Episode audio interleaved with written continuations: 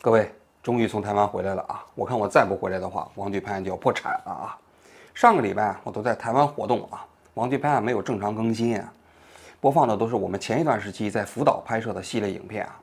这些节目的播放量可以说是惨不忍睹啊，高的呢也就是十万左右，低的只有五六万啊。这六期节目的播放量加起来，大概可能只相当于我们王局拍案平时一期节目的播放量，看得我心如刀绞啊！其实从我个人角度来讲啊，我还是蛮喜欢辅导这个系列节目的。最重要的原因啊，就是到了新闻现场，因为有些信息你不到新闻现场，你完全没办法想象。你就比如说那些无人区里的那些房子，门户洞开都被小偷洗劫一空啊！我在演播室里头是完全没办法想象的，所以我现场看到的时候啊，也备受震撼啊。还有一个，你到了新闻现场之后，你就会接触不同的人。不管是中国人还是日本人啊，他们的命运、他们的家乡、他们自己的情感啊，很容易就打动你。我一直讲啊，就是宏观叙述的逻辑啊，跟这种微观之间的区别啊，就在于一个又一个活生生的人。所以我对网上那些宏观的争议啊，到了现场之后啊，我为什么没有在那条路上啊一直往前走？我就在于我认为，记住这一个又一个活生生的人的命运啊，他们自己的所思所想。其实啊，就会把那些所谓宏大叙事的逻辑所解构，人也更容易被共情啊。但非常可惜的是，就是这一类节目在 YouTube 上的播放量就是非常低啊。如果我们一直做这些节目，没办法生存啊。所以呢，我们还得回来老老实实做王剧拍案。这就像人吃饭一样啊，吃饭是为了满足自己能活下去，吃菜是为了满足自己的这种口味儿啊。今后这种节目呢，我还会做。但是呢，也会有节奏啊，就是说我们做一段时期的王局拍案，我们会出去走走看一看，再走走看看回来，还得老老实实来做王局拍案啊。到台湾觉得还是挺亲切的，因为到处听的都是中文，给人感觉好像确确实实回到内地的感觉，某一个城市。今天啊，我来讲一讲啊，过去一个礼拜我去台湾的所见所闻、所思所想啊。因为去台湾这件事情，我已经谋划很久了啊。因为作为一个大陆的新闻人，对台湾一直都有比较强烈的兴趣啊。因为台湾从上个世纪九十年代开始搞民主化改革、搞大选嘛，每一次选举的时候，我们作为大陆的新闻人，总是通过各种途径去观察、去看。虽然我们自己没有选举权啊，大陆也不能进行民主化选举，但总感觉。台湾的民主化啊，实际上是在给大陆做一个样板，所以呢非常关心啊。另外一个方面就是海峡两岸实际上已经分割了有七十年啊，台湾社会保留了没有经过大陆一九四九年以后的那种社会化改造，所以呢这一部分它那原始的样貌啊，对大陆的这些人来说也有很大的吸引力。所以呢我就很早就筹划能够去台湾做采访啊，但是啊。去台湾做采访，作为一个拿大陆护照的人呐，困难重重。你就比如说，台湾也有一个媒体签证啊，但是媒体签证对于拿大陆护照的人来说几乎不可能。不光是像我们这种 YouTuber 啊，就我了解啊，有些在海外媒体工作的拿大陆护照的人也曾经申请过，没有一个申请成功的。所以要想以媒体的身份去台湾，实际上是几乎是这条路走不通。那剩下的这条路。就只能剩下走观光的通道了，但是过去三年啊，因为疫情嘛，海峡两岸之间互相就把这个观光的通道给关闭了啊，所以你想用观光的途径去台湾也不可能了。虽然说疫情现在已经结束了啊，但是海峡两岸之间互相开放观光也好像也没有恢复啊。一直到今年的九月一号，台湾终于开放了第三地啊赴台湾旅游观光这么一个通道。所谓的第三地，就是说你拿中国大陆护照。但是你在海外呢，又有长期居留的资格，那你就可以申请去台湾去观光了。所以呢，从今年九月份开始呢，我就开始申请去台湾的观光。但这里又有一个问题啊，就是说我们这个团队中间只有我一个人符合这个要求，就是我在海外已经生活了一年以上。而如果你要是在海外工作生活不到一年的，这条通道还是不能开放。但不管怎么说吧，就今年十月份的时候，我终于拿到了赴台湾的观光通。观光签证啊，所以就上个礼拜的时候，我就去了一趟台湾。其实我去台湾主要想做哪几件事情呢？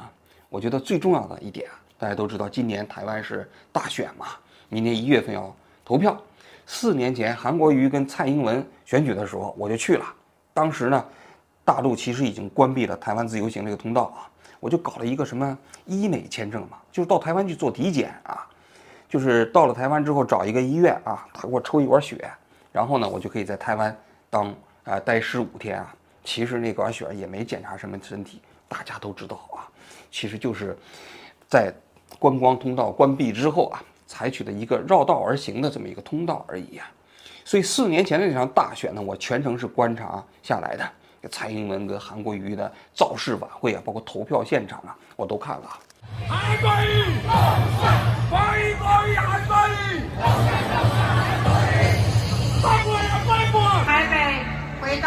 达格兰大道上，这一路不管在台湾的任何的角落，你们对我喊每一声总统加油，我都听到了。这短短的四个字，其实承载了大家对台湾的未来深刻的期待。你们都叫我台湾队长。现在，台湾队长要向所有的台湾队友发出任务讯号：明天上午八点到下午四点。所有的人都出来投票，大家说好不好？所以今年的大选我还想去，但是今年跟我四年前不一样。四年前那个时候我悄悄咪咪的去啊，我不敢声张啊，因为那个时候我被中国大陆封杀了。要是知道我去台湾之后，那我肯定万劫不复啊。所以我整个去台湾的过程中间，没有跟任何人讲，连一个推特也没发。但这一次不一样了，这一次我们有 YouTube 的平台了，我就很想去台湾做一些采访。最重要的、最想做的采访，我就想把在台湾的几位总统的候选人采访一遍，有赖清德啊、柯文哲啊、侯友谊啊，代表三个政党啊。我觉得我的采访啊，可能跟台湾的媒体的采访会有一个很大的不同，就是我来自于中国大陆，但是呢，我又不代表中共的立场啊，我可能代表着中国。啊，大陆很多普通人对台湾民主化社会过程中间这些候选人的，哎，他的那个看法，或者说他们的立场、他们的好奇、他们的问题啊，所以呢，我就很想到台湾去跟这些人做一个访谈啊，但这个确实是比较困难啊。我自己到台湾之后，我也感觉啊，就台湾所有的这些政党候选人，由于过去这几年啊，中国大陆对台湾选举的影响吧，打个引号的影响啊。所以，对所有来自于中国大陆的人都怀有一个深深的戒备之心。哎，你比如说国民党的候选人吧，他们可能就很难去接受一个来自于中国大陆记者的采访，不管我是不是代表中共的啊，他们都害怕，害怕跟大陆产生某种关系之后啊，哎，对他们的选情会产生非常大的影响。那这一点啊，我确确实实觉得台湾社会的生态是需要改变的。我在台湾的电视台上我也讲过啊，就台湾社会。可能还是要需需要区分呢，中共和普通的中国民众之间这种关系。就中共是中国大陆的执政党，他呢跟台湾之间打交道的过程中，你最容易感受得到。但是中国的普通民众啊，他实际上跟中共之间并不完全一致。你就比如说我，我长期在中国大陆生活啊，像我这样的人很多啊，我可能对中共的统治啊也不满意，甚至很多人对中共也很讨厌。但是呢。他可能跟台湾观众、台湾的这些民众之间的那种立场啊，还是有一些区别的。所以我觉得台湾社会啊，还是应该把这两者之间做一个非常好的区分。我很理解啊，台湾的这些政党对中共的那种不喜欢、讨厌啊，甚至这种对抗啊。但是对中国大陆的民众来讲啊，我个人觉得增加沟通和交流还是蛮重要的。但不管怎么说吧，我到了台湾之后啊，也找了很多人。跟这三个政党的候选人呢，又是写信呢，又是发邮件呢，但直到我离开台湾的时候啊，一个也没成功，这个是蛮遗憾的一件事情啊。另外一个呢，就是我挺想去台湾几个政党的总部去看看啊。我自己有个想法啊，就台湾这几个政党啊，对于中国大陆的来说是既陌生又熟悉。你就比如说国民党吧，那大家都知道，早年我们在所有的新闻里，包括影视作品里，那一提都是国民党反动派。但是台湾是吧？到了国民党到了台湾之后啊，他慢慢的从一个执政党变成了一个在野党。那这个国民党到底是什么样？实际上，中国大陆的人也有一些兴趣。还有你比如说民进党，这民进党嘛，中国新闻里头平时报道的过程中，基本就是台独分子，是吧？那么民进党对他们来说，他既不采访，平时也也很难跟这个政党的人进行接触啊。所以中国大陆的人呢，对民进党的了解其实非常有限。那我就有个想法。因为我们 YouTube 的观众啊，有很多都来自于从大陆翻墙出来的这些普通的民众啊，我就很想带着他们去看一看国民党的总部啊、民进党的总部啊，也包括民众党这样一个新生的政党力量的总部到底是什么样的，让大陆的观众啊更清晰地了解台湾的政党运作啊。这个呢，我到了台湾之后就做啊，呃，就去想办法去去去看啊。但是呢，我只去了国民党的总部。啊，那个民众党去了一次时候呢，人家没让我进啊。民进党呢，我发了这样的一个邮件之后啊，直到我离开台湾的时候啊，也没有给我反馈啊，所以这也是蛮遗憾的一件事情啊。这条马路就通往国民党的中央党部，看起来很旧啊。马路边上有一些这房子都很破败了。我觉得对很多大陆的观众来说，台湾的这些政党啊。都挺有趣的，因为大陆的政党跟台湾的政党相差如此之大了。因为大陆的中国共产党啊，它是在中南海里办公，一般人是没有可能去接触他们的。但台湾这些政党呢，都比较亲民嘛。那他们的党部到底是什么样的？怎么运作？可能很多大陆的人很关心。但长期以来，大陆的这些媒体也不报道。即便是国民党的党部啊，其实里面大概什么样？嗯，我估计大陆的观众也都不熟悉，更不用说像民进党了。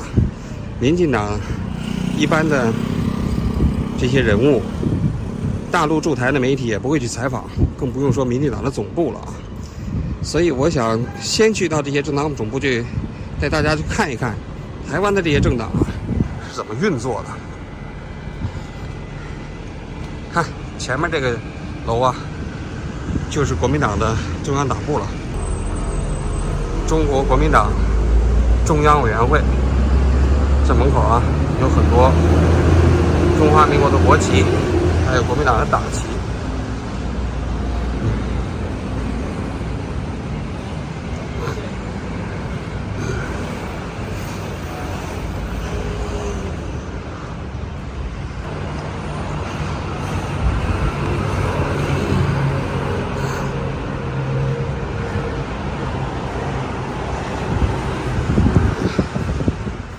一进来有个“孙文天下为公”几个字，并没有没有，因为能参观的也只有大厅的，上面上面都没有，还没有开放那个哦，那个那那如果要是跟你们哪个部门联系一下，说能帮我们介绍一下上面那些机构，可不可以？有那个只有大团体，大团体才可以，没有啊，个人就拍拍照就。就只能在一楼拍拍。那那边有铜像啊，然后这些这些都可以拍。啊。啊。那那现在你们这一共这中央党部里头那几层楼现在都做什么？你能帮我介绍一下吗？已经有三层没有了，三三楼、二楼、五楼都没有，都搬到外面去。那三层、二楼、五楼原先是党部里的什么机构？那个市党部啊，然后那些有没有的？哦。啊。啊，那怎么现在这里头还有一些公司呢？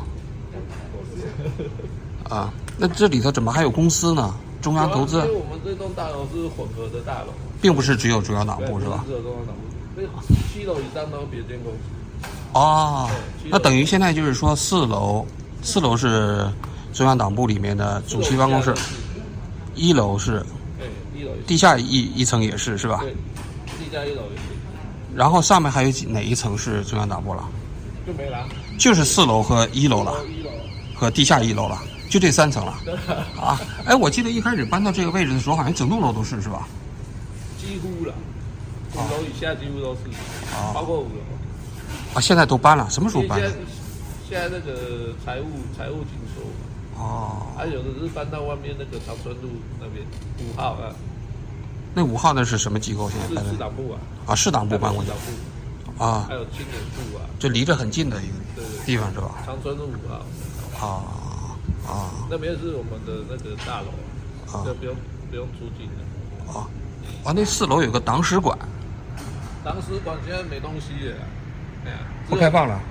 里面没有文物都已经移到别的地方，移到高雄还是哪里？移到什么地方去了？高雄啊？为什么移到高？雄呢？因为它有一些文物，它不能给给民进党查到，要不然到时候跟他们的东西，你放在这个地方，民进党会拿走吗？他们会来会来查。他他有什么理由把他查走了？你接接一下电话，左边那个左边那个白色，他他他有什么理由把这个党史馆的东西拿走啊？，他现在很坏、欸，他他现在随便立个法就可以把你收走，钱就可以把你断掉。但是那你是你自己这是你自己党党史的一些档案吗？我猜啊，文物嘛不是。啊，他你他只要你只要说是我的党产，他说不是，你这是不当党产啊，那是我国家的，他要想尽办，国家的就是民进党，他认为这个档案也属于这部分内容，他们？可以这样硬凹硬凹，你好，啊，所以我们这些文物都都已经摆到仓库去那那你搬到高雄去，他如果要是有这个问题不一样，可以带走吗？他们不知道摆在哪，啊，他们不知道摆在哪。那他搞一个法案，他要你交出来，你不也没有办法？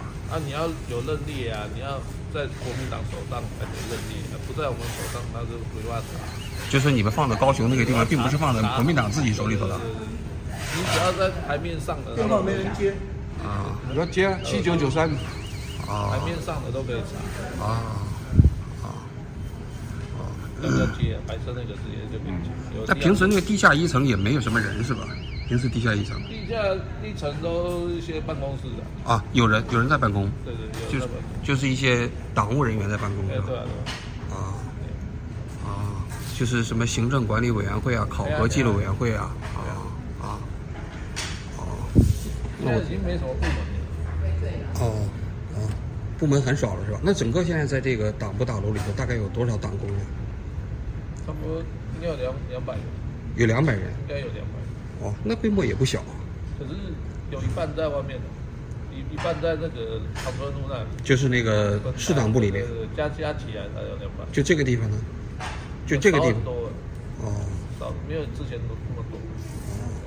嗯，那现在党工还是党部自己给发工资吗？对啊，还是的，还是是吧？对啊，还是。哦，就从党费里头来是吧？交交了党费之后，给这些党工来发工资这个我就。不知道，我不知道我保全我细部的我不知道，要要问他们财务才知道。哦这是国民党党部的一楼，这一楼进来以后呢，有一个孙中山的坐像铜像，上面写着“天下为公”。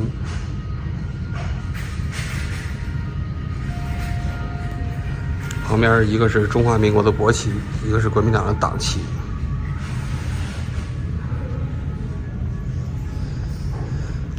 这国民党的党部啊，我过去曾经来过一次。我记得上次来的时候，这个地方还放一些档案展览，但是这次来好像都没有见到了。这应该是媒体中心。哦，这自动门就开了，但是这里头今天因为没有新闻发布会啊，是空的。啊，平时那些国民党召开那个新闻发布会的时候，就在这里。中国国民党公告：政党轮替，台湾更好。这不是党史馆吗？党史馆现在在这儿是吧？对就是在一楼了是吧？对，啊，阅览室，这可以进去看吗？现在不行，现什么时候可以啊？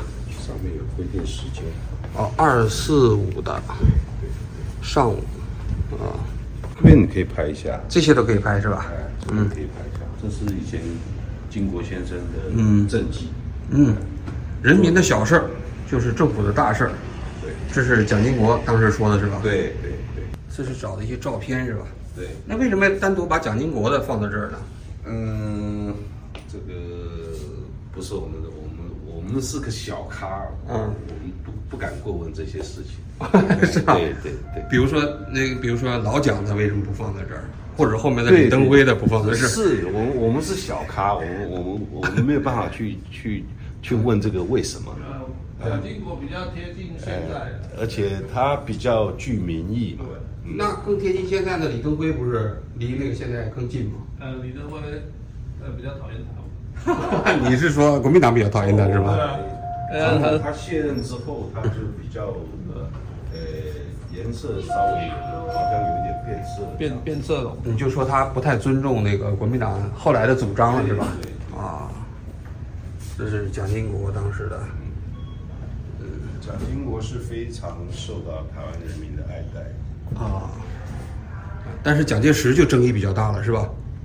是，嗯，我想是不是不放蒋介石，可能也是因为有这个原因，是吧？有可能吧。嗯，就是现在国民党也不把蒋介石当做自己的正向资产了，但是蒋经国没问题，是吧？蒋经国没问题，蒋经国在大陆的地位应该像邓小平这样子吧，就老蒋就相当于老毛，是吧？几乎可以这么说。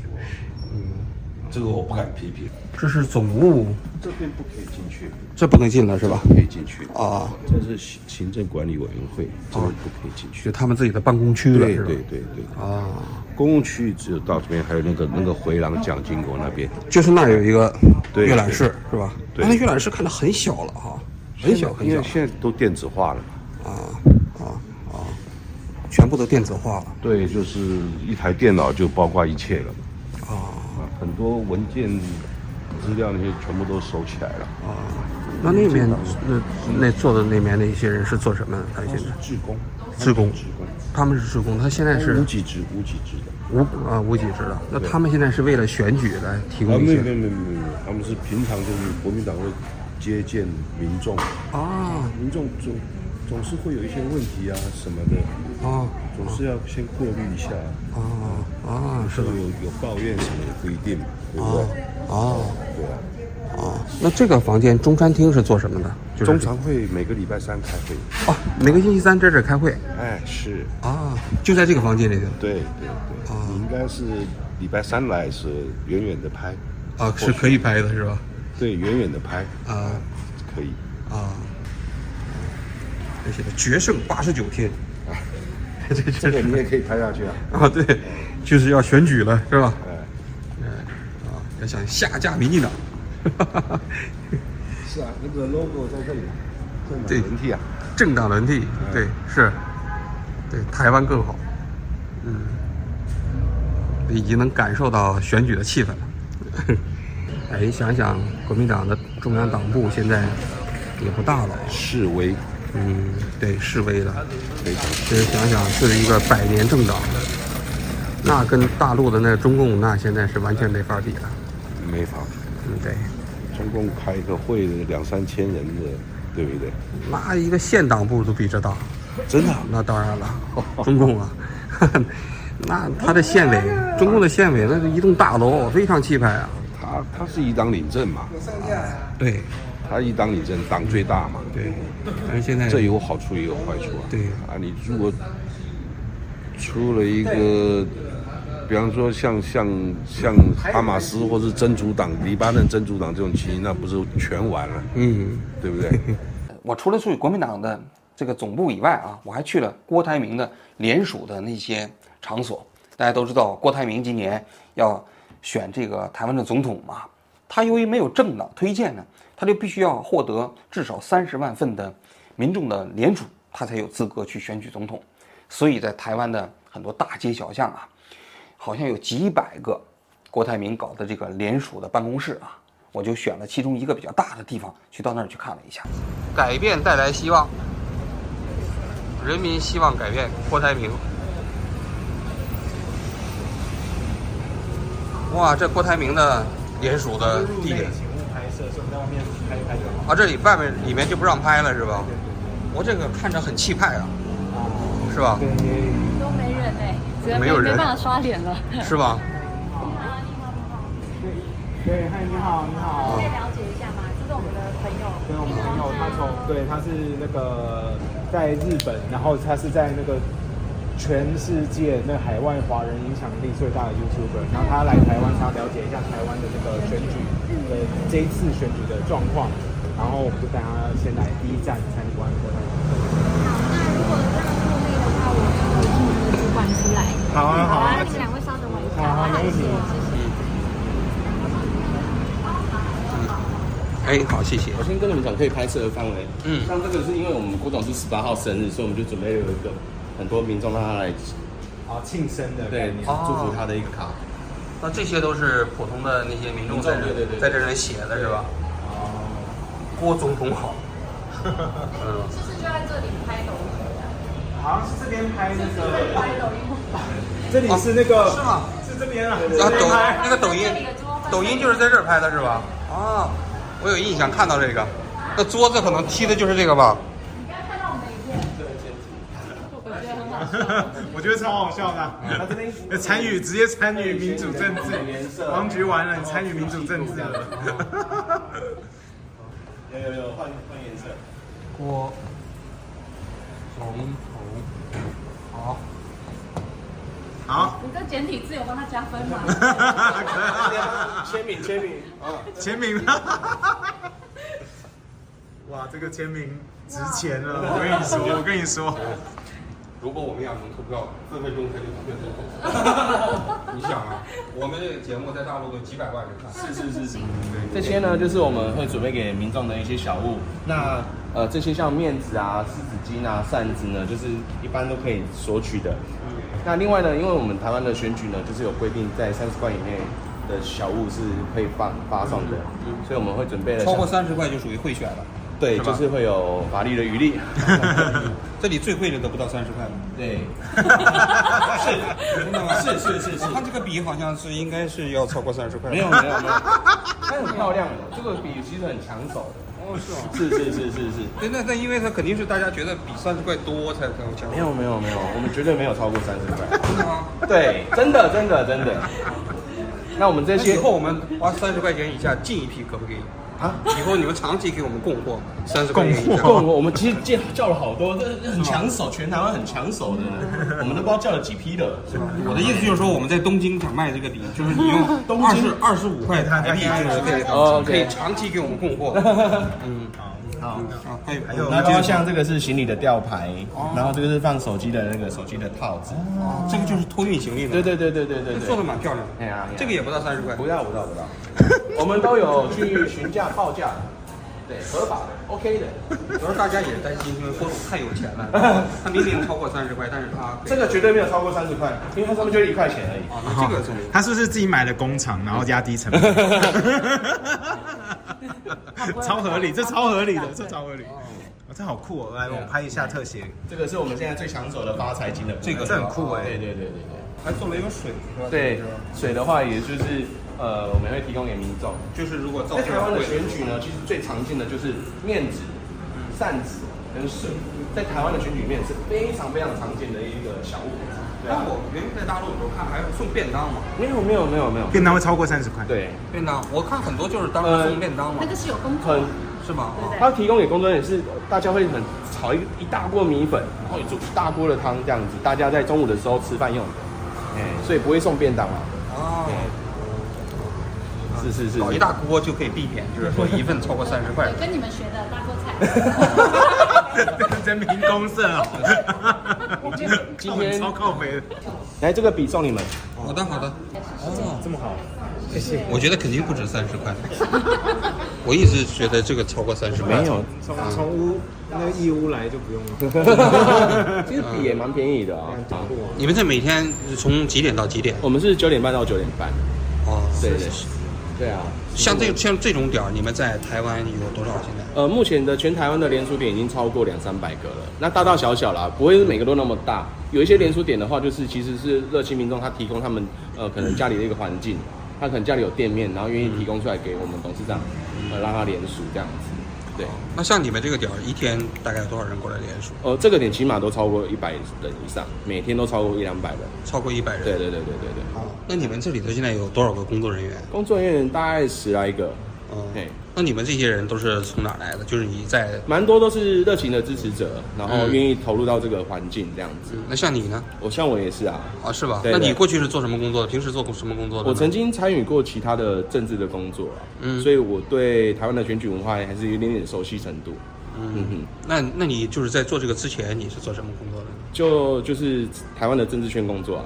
哦对 政治圈工作是吧？那怎么我我也我也当过 YouTuber 啊？啊？是吗？是是是是。那怎么后来想到到郭董这个地方来？呃，我觉得是呃，我们对于环境有有所期待。那郭董事长也给我们一个很大的一个呃空间，让我们去挥洒。钱吗？哦，没有，我觉得是刚好我们理念也相合啦。对啊。对啊但是有人就是说，因为郭董很有钱嘛，所以花了很多钱请这些工作人员。呃，我觉得现在呃，尤其在疫情之后，嗯，当然在很多的人力上的需求可能会没有那么多，那但是也有很多人需要工作。嗯，啊，我觉得是互相的配合。嗯对对对对对。那那你觉得就是很多人到这来工作，是不是因为就是郭总给的钱多才愿意来的？哦，我觉得没有诶、我蛮多其实聊过之后也，他们也是认同郭台铭董事长他的一些呃想法跟理念，嗯才会愿意到这个环境来。那你方便就是说一下，就是在这儿工作大概一个月有多少钱吗？这比较不方便啊，对，比较不方我我看网上可以有人传言啊，就说你们这个工作一个月可以拿到五万台币啊。嗯，好像是有些工作的你的内容应该有到那个程度，或许有这样的一个形态啦。但是五万台币的话，就是跟一般的大学毕业生比起来，就明显高台湾的很多。政治工作，我这样讲，台湾的政治工作的待遇其实普遍来讲都算还算中等。但是你给别的政党做这件事情，肯定拿不到这么够多的钱。呃，比如说你给国民党做，我估计国民党肯定付不起一个月五万块。有的领得到啊，就是看你工作的内容，你所担任的职务就普遍的嘛，就就对假如说就是对吧？一般的党工应该是没有那么肯定拿不到这个收入。所以就是有些人说，就是你们这些人在这个做事情，其实主要是因为钱才来的。嗯，你有听我觉得不到过这种尽然诶，我觉得不尽然。那你的意思是说，可能有一部分人的确是因为我们呃，其实我在这边也是会跟这边的工作人员，或者我像我也是到其他站点去巡视嘛，然后我们也会聊天说，呃，你们为什么会加入到这个这个团队里面？嗯那一方面有很多年轻人是说，他们原本就是支持郭董，因为在那时候在 B 买 BNT 疫苗的时候，他们就觉得郭董是一个呃很为台湾人来付出的一位董事长。嗯对，谢谢，谢谢谢谢谢谢你，不会不会谢谢不会不会谢谢不会不会，谢谢谢谢谢谢可以拍，我们去拍合照。好的好的好的，谢谢谢谢。以上就是我这次去台湾拍摄到的一些内容啊。应该说，距离我去台湾所想象的那个目标还非常遥远。三个政党的候选人，一个也没采访到；三个政党的总部，我只进去了国民党中央党部的一楼大厅，那四楼的主席办公室，也包括地下室的国民党中央党部的各个办公区啊，也没能进去参观一下啊。我知道我想做的这件事情非常困难啊，但也正因为如此，我才觉得分外的有价值。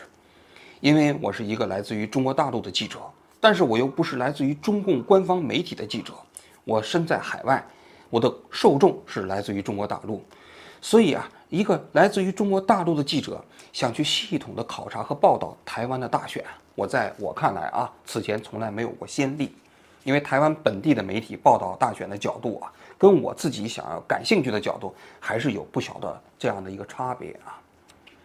我一直觉得啊，海峡两岸这些年由于政治和地理的原因啊，信息方面的沟通和交流一直不够啊，甚至有些隔绝啊。实际上，中国大陆的很多人对台湾并不了解，而台湾的很多民众啊，对大陆的发展，也包括大陆的民众怎么去看待台湾、理解台湾，也并不了解。而这种信息隔离对双方来说都没有什么好处。海峡两岸不管未来是统一还是独立啊，在我看来，这种信息的交流和沟通都只有好处没有坏处嘛。毕竟，大家都共同讲的中文，有共同的历史文化记忆啊，沟通的多了，可能就会形成一个良善互动的情感交流基础。而这种情感交流基础啊，是双方共同打交道过程中间非常重要的情感价值啊。嗯说句心里话啊，我走在台湾的大街上，常常有一种误会啊，就是感觉自己回到了国内。因为很多人可能会不认同，台湾人可能会觉得你是中国人，你到我们这儿来你是外国人。但就我个人来讲，我其实啊恍惚之间就感觉自己回到了国内。为什么？因为大街小巷啊，大家说的都是中文嘛，招牌都是中文嘛。包括那些招牌上的内容也都是我们熟悉的，什么刘山东牛肉面呐，什么四川什么什么麻辣烫啊。那么这些信息，我们在大陆的时候，每天也是满眼满目，全都是这些内容嘛。所以啊，不管海峡两岸它未来是走向独立和统一，我想这种共同的文化记忆是难以割舍的，而这种文化记忆啊，就构成了我们一种情感纽带。这种情感纽带啊，既是。台湾人的故土乡音，也是我们这些海外海外华人的情感寄托嘛。所以啊，未来啊，我可能还会去台湾。在台湾大选之前，如果有台湾的候选人愿意接受我采访，我会去到那去跟他们做对谈。而台湾最后投票的时候，我也会见证这样一个过程，以一个中国大陆记者啊这样的一个视角去报道这次台湾的大选。我今天就讲到这里，谢谢大家。